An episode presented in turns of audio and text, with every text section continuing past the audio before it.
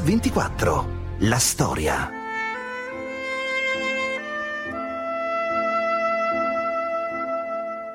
New York, martedì 14 aprile 1904. In un vicolo di Little Italy viene ritrovato il cadavere di un uomo fatto a pezzi, compresso in un barile di segatura. Sul barile il marchio della WT, una società che fa riferimento alla mano nera, la prima cellula di Cosa Nostra negli Stati Uniti.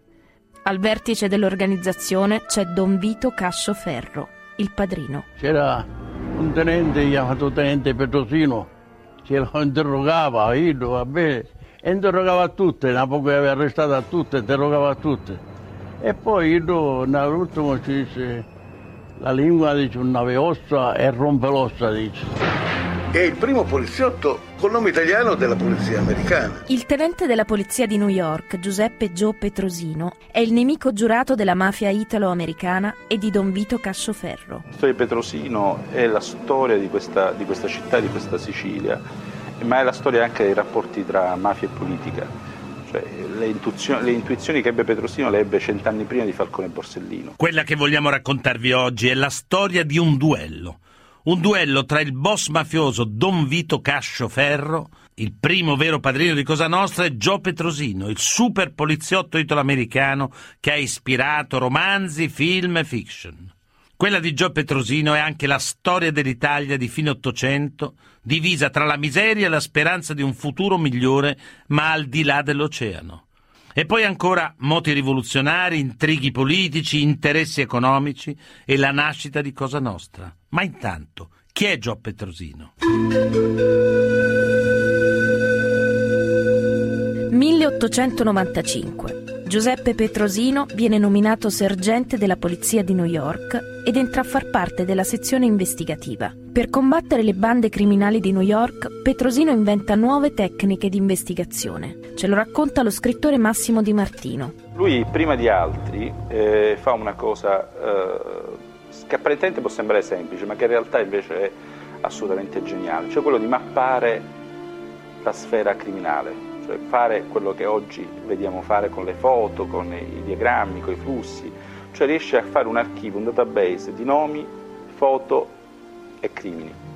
Questa mappatura eh, gli permette di fare dei collegamenti all'interno delle gang mafiose. Nel primo anno della sua nomina a sergente, Petrosino compie decine di arresti. La stampa americana riporta le sue gesta e la sua foto appare sui giornali di mezzo mondo, contribuendo a creare il mito del super poliziotto italo-americano. Petrosino dunque diventa un simbolo, un simbolo per migliaia di italiani.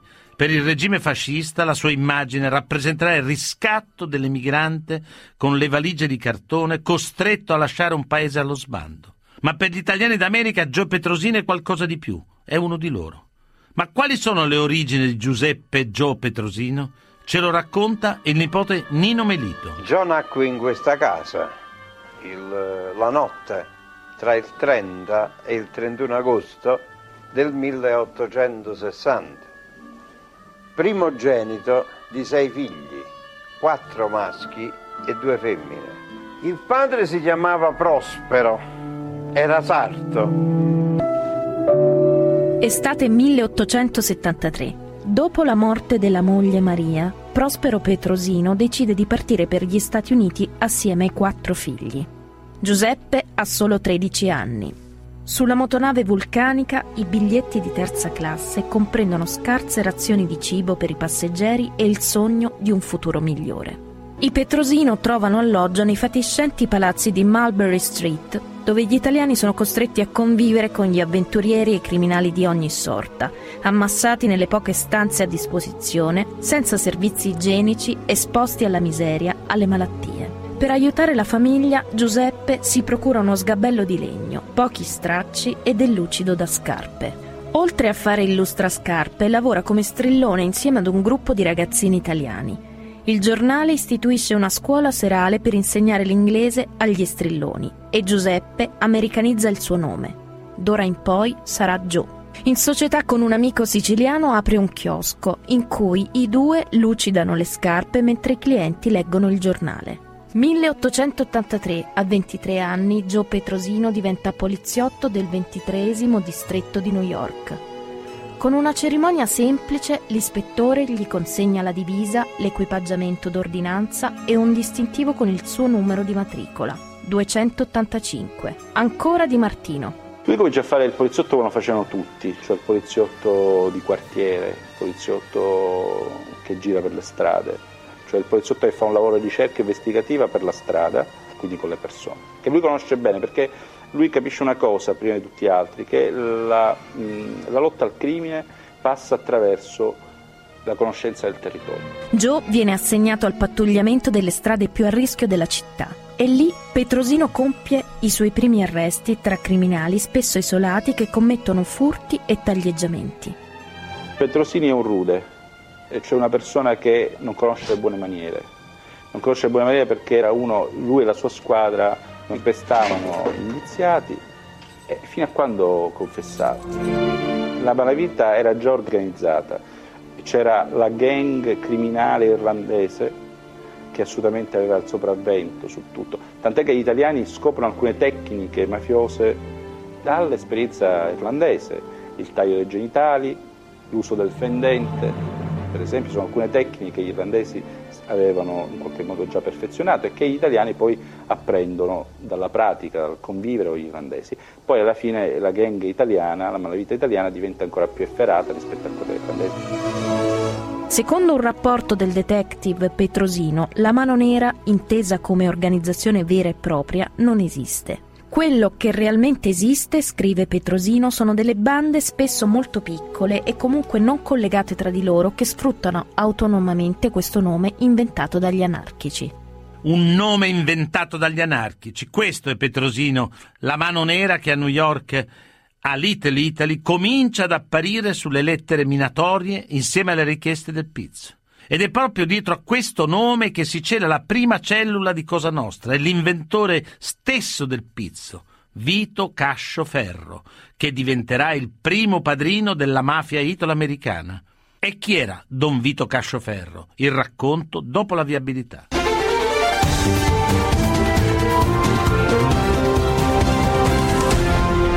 Mix 24. La storia. Bentornati a Mix24. Anche quello di Cascioferro, come quella di Petrosino, è una storia emblematica, la storia di un'Italia divisa tra aspirazioni rivoluzionarie e intrighi di potere. La storia di Vito Cascioferro inizia in Sicilia, quando il governo italiano reprime nel sangue i moti di fasci siciliani che rivendicavano le terre dei latifondi per i contadini. È il 1892. 1892. La repressione da parte del governo Crispi dei fasci siciliani dà il via a una seconda ondata migratoria. In breve, anche l'emigrazione si trasforma in un lucroso affare per la mafia e per le bande criminali insediate in America. Per comprare il biglietto per gli Stati Uniti, gli emigranti sono costretti a ipotecare sotto costo il proprio fondo agricolo ma pochi di loro, una volta in America, riescono effettivamente a riscattare la terra che finisce inevitabilmente nelle mani della mafia. Impegnato in prima persona in questo traffico umano è Vito Cascioferro, un capo mafia che gradualmente allarga la sua sfera d'azione, stringendo rapporti con imprenditori e politici. Così racconta lo storico Giuseppe Carlo Marino. Cascioferro era un tramite della emigrazione siciliana dalla Sicilia verso gli Stati Uniti. Cascioferro nasce a Palermo. Il padre era un campiere, ovvero un guardiano di latifondo. La base operativa di Vito Cascioferro è Bisacquino, a pochi chilometri da Corleone, dove gestisce il latifondo di baroni inglesi. Vito cresce nella casa del barone inglese dove assume i modi e gli atteggiamenti di un nobile. Fa parte del circolo dei civili, i notabili di Bisacquino. Nelle voci degli abitanti di Bisacquino il ricordo di Cascioferro. Ido era una persona che ci portavano tutto il rispetto a Ido, vabbè. Difatti c'era il circolo civile e allora c'erano principe e barone, cose. Ido non era né principe né barone. Però siccome ci hanno portato il rispetto fanno fare, l'hanno fatto socio da circo. E io si fumava un cigarro, mi stavo davanti al circo e si fumava un cigarro. Conoscevo che era Vito Cosciafello. E lo vedevo affacciato a barcone, sopra il circolo, gli artigiani. Elegante era, elegante, c'era del pizzo, il baffe. Non lo ricordo nel piazzale del municipio. Passeggiava, una persona non bene, sangue blu. A Bisacchino la mafia era potente, era una cosa fenomenale. A Bisacchino si ammazzavano.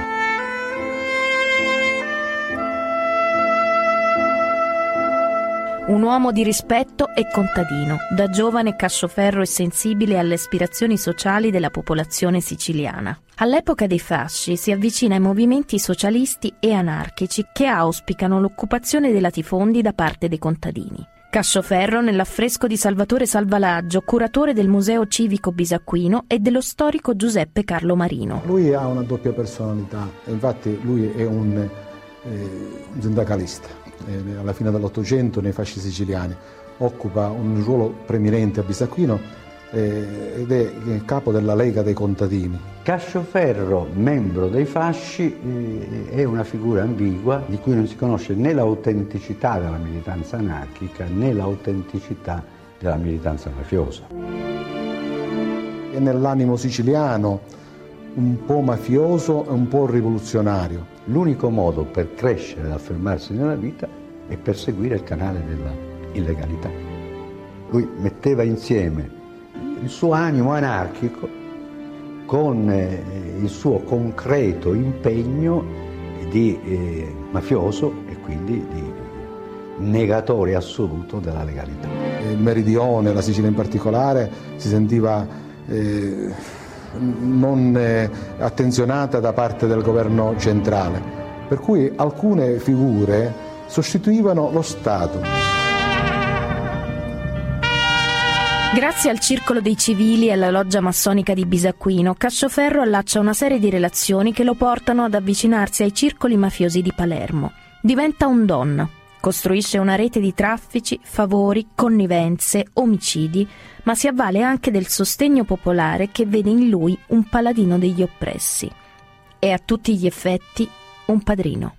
Ido era il capo. Ido Cascioferro era più umano con i poveri, l'aveva con i ricchi. Lui era in realtà adorato dai, dai paesani. Ido era uno che si faceva rispettare dal popolo ricco, vabbè.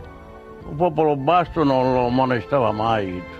Diverse volte rubavano dei muli, dei cavalli, cose. E la gente andava a reclamare e lui si faceva trovare. Faceva anche tremare.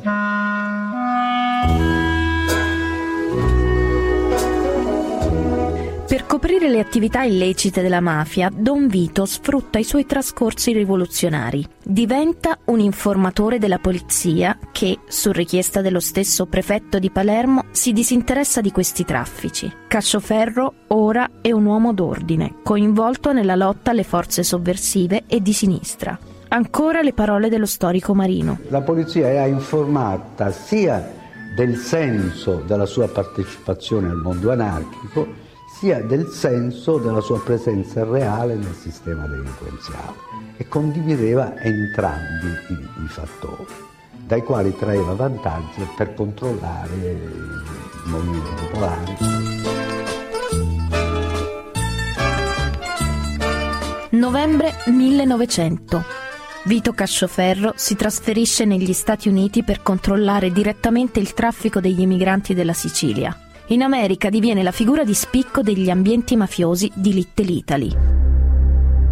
Vito Cascioferro mette insieme eh, le famiglie siciliane, famiglie siciliane che probabilmente in Sicilia eh, avevano difficoltà a trovare un denominatore comune all'interno della malavita organizzata, in America con Vito Cascioferro questo diventa facilissimo. Lui in America era diventato, eh, credo, il numero uno, d'altronde lui è, è l'inventore diciamo, dell'odierna Cosa Nostra. Don Vito Cascioferro è l'inventore di Cosa Nostra in America, gestisce l'emigrazione degli italiani a New York e crea una rete di contatti tra la mafia siciliana e le famiglie americane ma Don Vito, come si fa chiamare nel nuovo mondo, recluta manovalanza per la mafia anche negli ambienti anarchici italiani, dove viene accolto come un rivoluzionario dei moti siciliani. Dagli anarchici Cascioferro prende anche in prestito il simbolo della mano nera, ma trova anche informazioni preziose che interessano la polizia.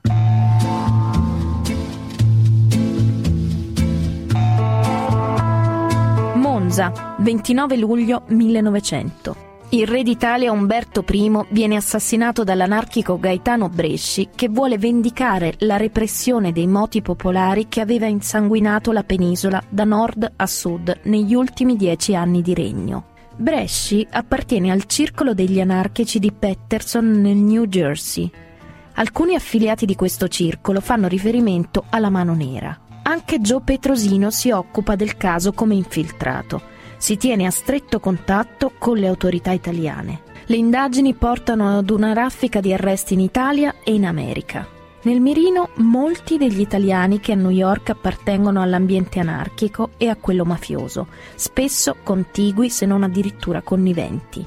Ancora lo storico Carlo Marino. L'ambiente anarchico rappresentava in fondo il disagio dell'italianità oppressa e questo rendeva possibile che la mafia si incuneasse anche come fattore di organizzazione di questa protesta. È possibile che proprio in questo periodo Petrosino incontri l'uomo che segnerà il suo destino, Don Vito Cascioferro. È un'ipotesi suggestiva, va al di là di una eh, rappresentazione diciamo romanzesca delle, del duello eh, Petrosino-Vito Cascioferro. Le indagini della polizia americana si basano sulle notizie di informatori appartenenti alla malavita che agiscono nei movimenti sovversivi, informatori come Vito Cascioferro. Non è da escludere che la sua collaborazione fosse non solo con la polizia italiana, ma anche con la polizia americana. Non è da escludere. Del resto era questo il suo stile. La pista anarchica porta Petrosino a scoprire un complotto per uccidere il presidente degli Stati Uniti, William McKinley. Purtroppo però Petrosino arriva troppo tardi. Il 14 settembre del 1901 il presidente degli Stati Uniti, William McKinley, viene assassinato da un anarchico polacco, emulo di Gaetano Bresci. Alla Casa Bianca gli succede Teddy Roosevelt. Ammiratore di Petrosino, Roosevelt è molto determinato a dare un giro di vita nella lotta al crimine organizzato. Per Petrosino è un'occasione irripetibile per provare a sferrare un colpo, un colpo mortale alla mano nera e a Vito Cascioferro.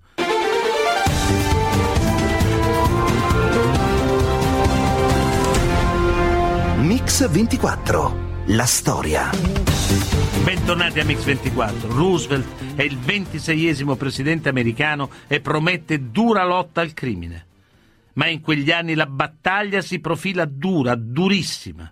È il 1903, in un vicolo di Little Italy, viene trovato il cadavere di un uomo fatto a pezzi, il corpo compresso in un barile pieno di segatura. Il barile porta il marchio della Wallace Tommy, una società che fa riferimento alla Stella d'Italia, un covo di criminali già schedati come uomini di punta della mano nera. Petrosino identifica la vittima in Roberto Madonia, un uomo d'onore di Don Vito Cascioferro che viene arrestato e interrogato. C'era un tenente chiamato tenente Petrosino che lo interrogava, io va bene. Cascioferro esce su cauzione, 16.000 dollari, per l'epoca una cifra enorme. Petrosino conduce l'indagine con metodi brutali. Nel suo mirino i carcerati italiani vicini alla mano nera. Uno di loro alla fine parla. Si chiama Giuseppe Di Prima. Madonia, racconta l'uomo, aveva osato reclamare la sua parte sul ricavo dello spaccio proveniente da una partita di dollari falsi, firmando così la sua condanna a morte. Petrosino arresta personalmente Gio Morello, titolare della Stella d'Italia. Gli sfugge tuttavia il pesce più grosso, Vito Cascioferro, che nel frattempo è tornato in Sicilia. La stampa definisce l'operazione di Petrosino un capolavoro.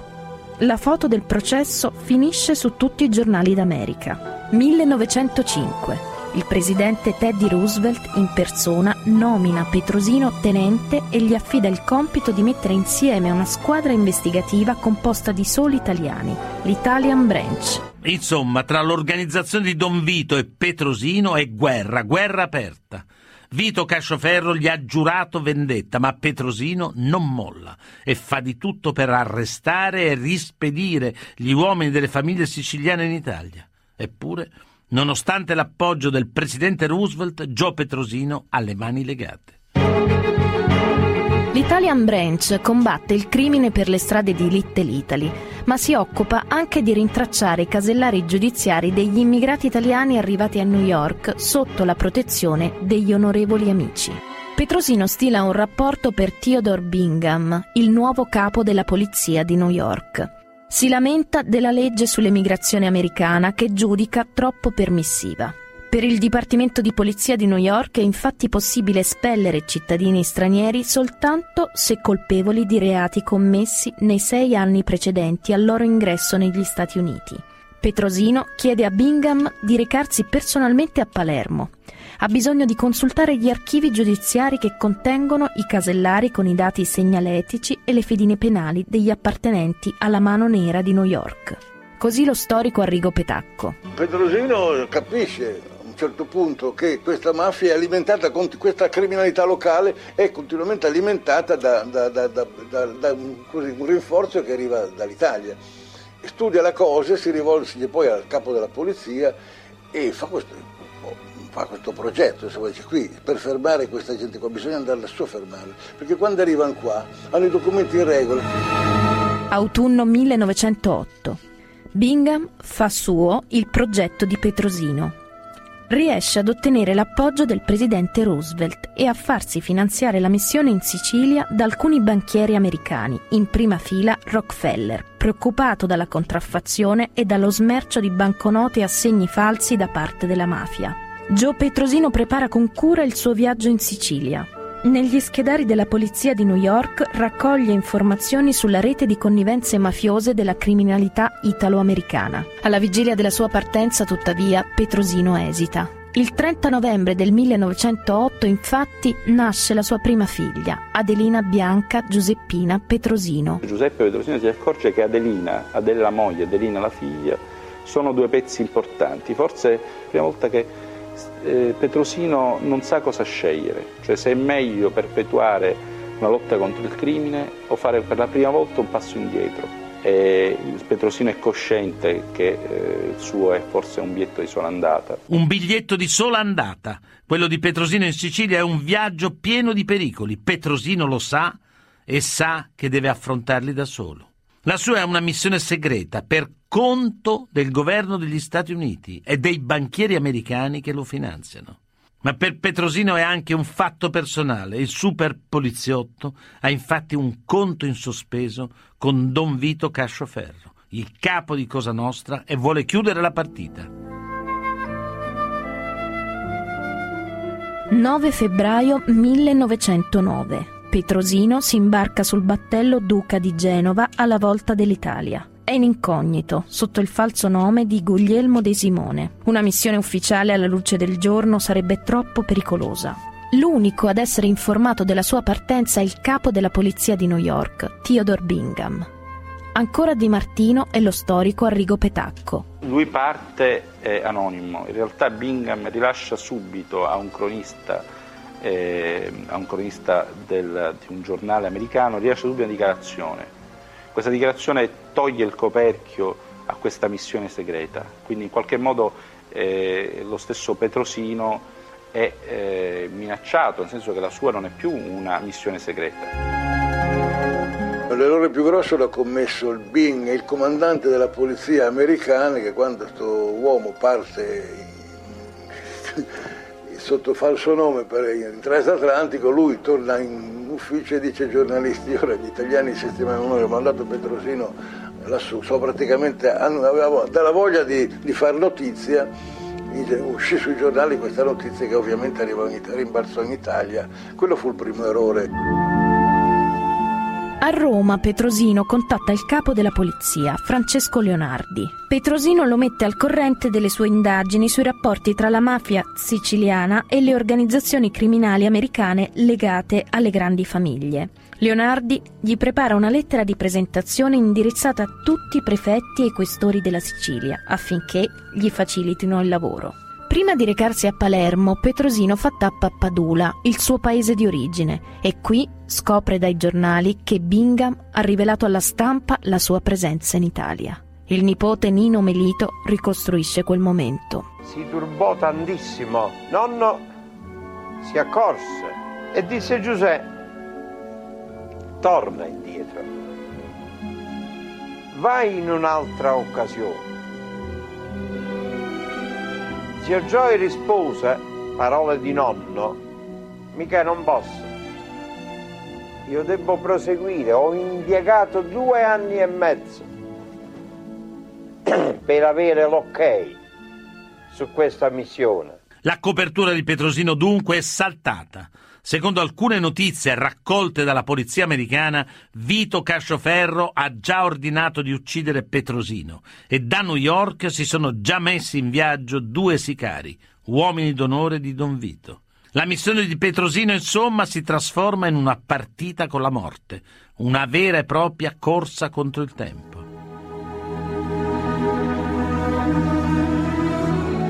Marzo 1909. Petrosino arriva a Palermo. Palermo è tappezzata di manifesti elettorali e lui ritrova i, i, alcuni personaggi politici che aveva già visto, come Palazzola ed altri, che aveva già visto in America eh, vicino proprio a Vito Cascioferro alle, alle famiglie mafiose come Saitta, Lupo e, e, gli altri. Quindi lui capisce subito che a Palermo stanno eleggendo i politici che più di altri avevano eh, stretto dei legami con la struttura mafiosa.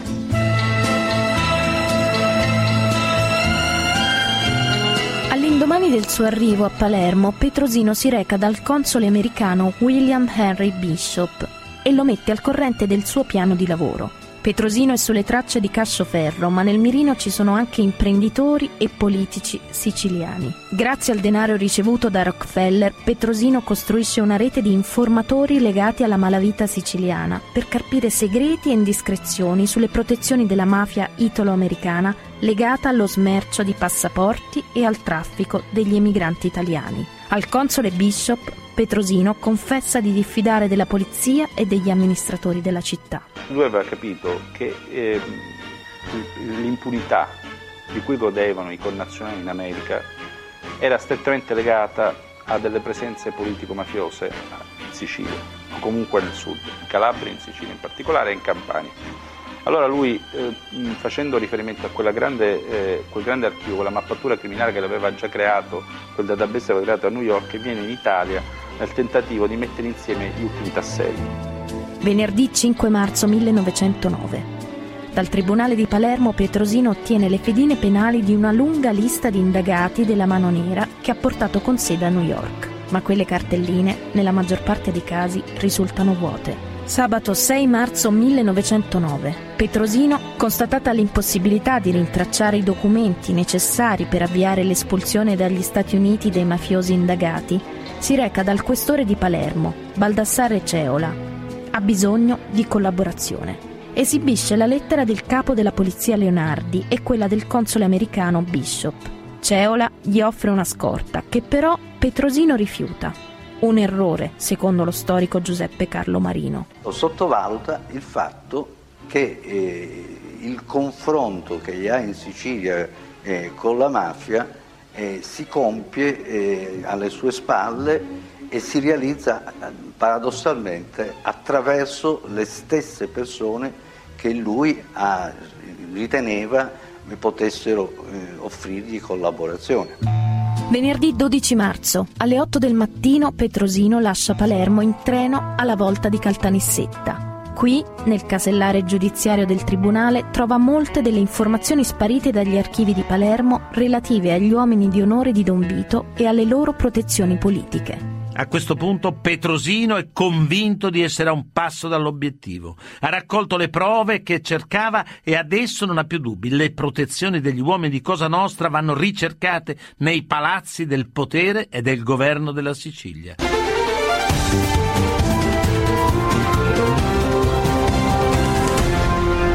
Mix 24. La storia. Bentornati a Mix 24. Il super poliziotto Petrosino Arrivato dall'America è sulla pista giusta. In Sicilia ha raccolto le prove che stava cercando. Intanto alle elezioni politiche nazionali i mafiosi legati a Don Vito Cascioferro sostengono Giovanni Giolitti. Dal giornale di Sicilia Petrosino apprende i risultati della tornata elettorale. Nonostante non abbia mai messo piede sull'isola, Giovanni Giolitti riporta una vittoria schiacciante in tutti i collegi siciliani. A Bivona, Domenico De Michele Ferrantelli, protetto di Don Vito e principale sostenitore degli interessi mafiosi a Roma, viene eletto deputato con una maggioranza plebiscitaria. In serata Petrosino torna a Palermo. All'Hotel de France in Piazza Marina, dove alloggia. Sentiamo lo scrittore di Martino. Petrosino va a cena sempre allo stesso orario, lascia l'Hotel de France, va eh, al caffè Oreto. Petrosino sceglie sempre un tavolo dando le spalle alle pareti, in quel, in quel momento viene avvicinato al cameriere che gli annuncia l'arrivo di due persone che vogliono, vogliono parlare con lui. Lui capisce di cosa si tratta, fa un cenno con la testa, paga subito il conto e si alza.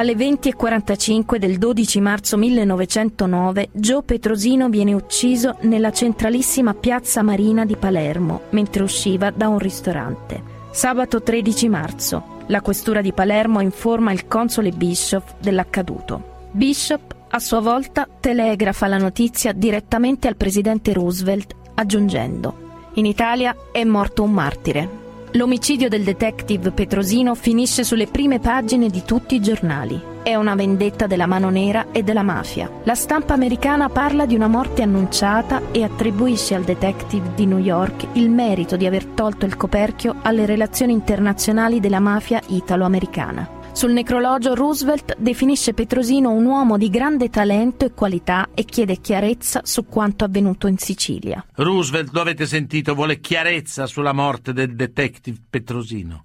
E infatti la polizia americana dispiega tutto il suo apparato investigativo per identificare i colpevoli che vengono subito individuati tra gli uomini della mano nera.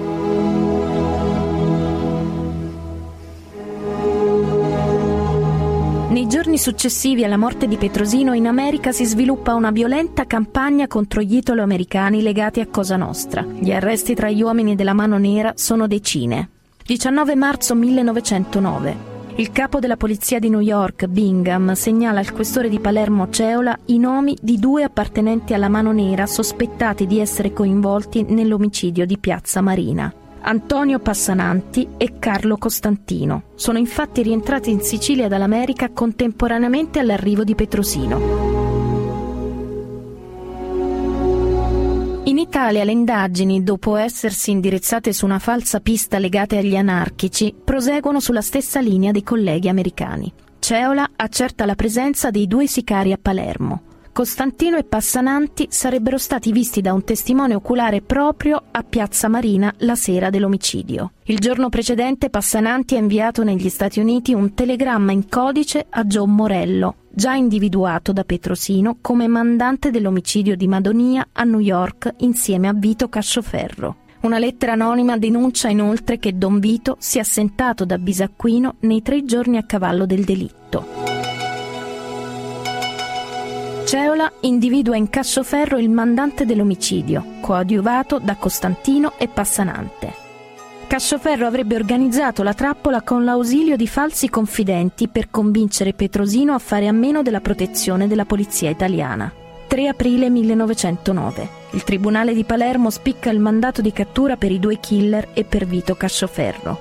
In serata Cassoferro viene scarcerato. L'onorevole De Michele Ferrantelli testimonia infatti di aver cenato insieme a lui proprio la sera del delitto a Bivona, a 100 km da Palermo. Un alibi di ferro. Salvatore Lupo, professore di storia contemporanea dell'Università di Palermo. Dunque, è stato Don Vito Cascioferro a uccidere il super poliziotto Gio Petrosino? Io penso di sì. Non personalmente, l'idea che l'abbia fatto lui personalmente mi fa un'idea. Tra l'altro aveva un, un alibi perfetto. Io credo che l'intrigo tra Palermo e New York eh, abbia visto lui come il mediatore e il grande tessitore. Ecco, infatti Cascioferro aveva un alibi di ferro, ma in, in punto di morte dichiara di aver ucciso Petrosino, un possibile pentimento? No, per niente, perché lui dichiara, si vanta di aver ucciso Petrosino con le sue stesse mani.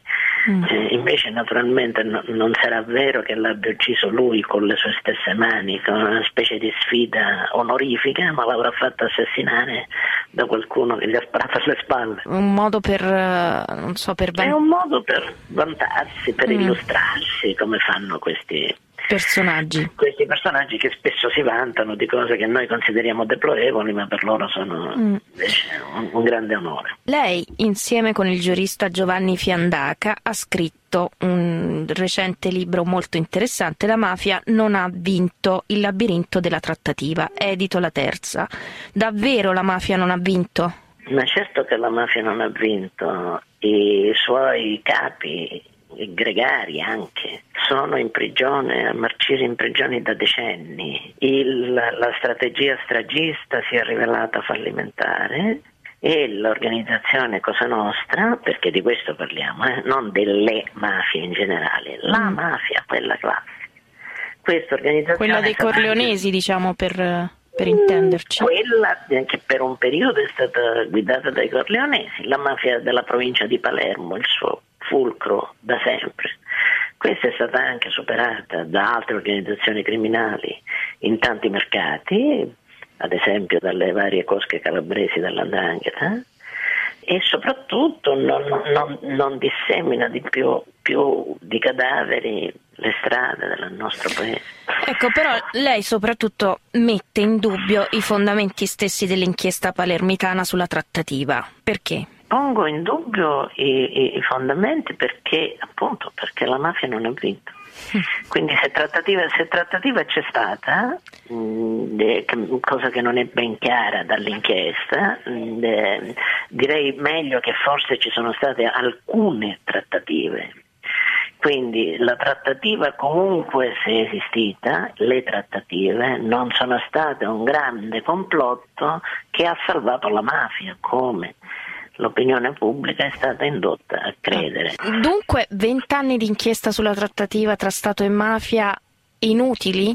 Ma guardi, la terminologia che, che, che lei usa, e che non perché lo usa lei, ma perché tutti la usano, è di per sé stessa fuori, fuorviante. Chi sarebbe questo Stato che ha trattato con la mafia?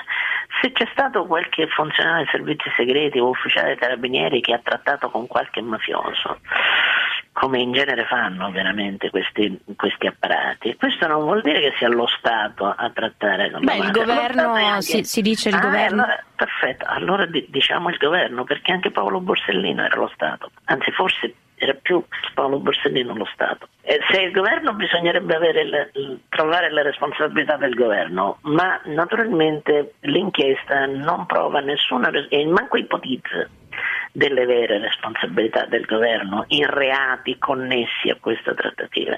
Dunque noi, uscendo da questa fraseologia così assolutistica, lo Stato, la mafia, dobbiamo prendere atto, come le inchieste prendono atto, che ci sono state alcune trattative tra esponenti delle istituzioni ed esponenti della mafia. Poi, se queste trattative erano intese a favorire la mafia oppure a disarmarla, oppure e comunque se nel corso di queste trattative sono stati commessi dei reati, allora questo eh, non è compito nostro dirlo, ma saranno i magistrati. Io qua non voglio giudicare perché non è mio compito vent'anni dopo, non faccio il magistrato, di giudicare se le iniziative siano etiche o no, questo si potrebbe uh-huh. dire, o soprattutto se siano legali o no. Eh, però se noi entriamo in questo ragionamento più sofisticato, più raffinato, come vede le cose divengono molto più sfumate. Alla fine il punto fondamentale torna a quello, la mafia ha vinto o no? Perché se ha vinto eh, le iniziative che l'hanno fatta vincere ovviamente siano non legali, sono inopportune, inefficaci e anche immorali. Se invece la mafia ha perso, in quell'occasione, allora eh, il discorso è diverso evidentemente nella valutazione nostra, mia. Grazie professore. Grazie a lei. Cucine, living e bagno. Una casa tutta Scavolini. Il posto più bello per stare insieme. Vi ha presentato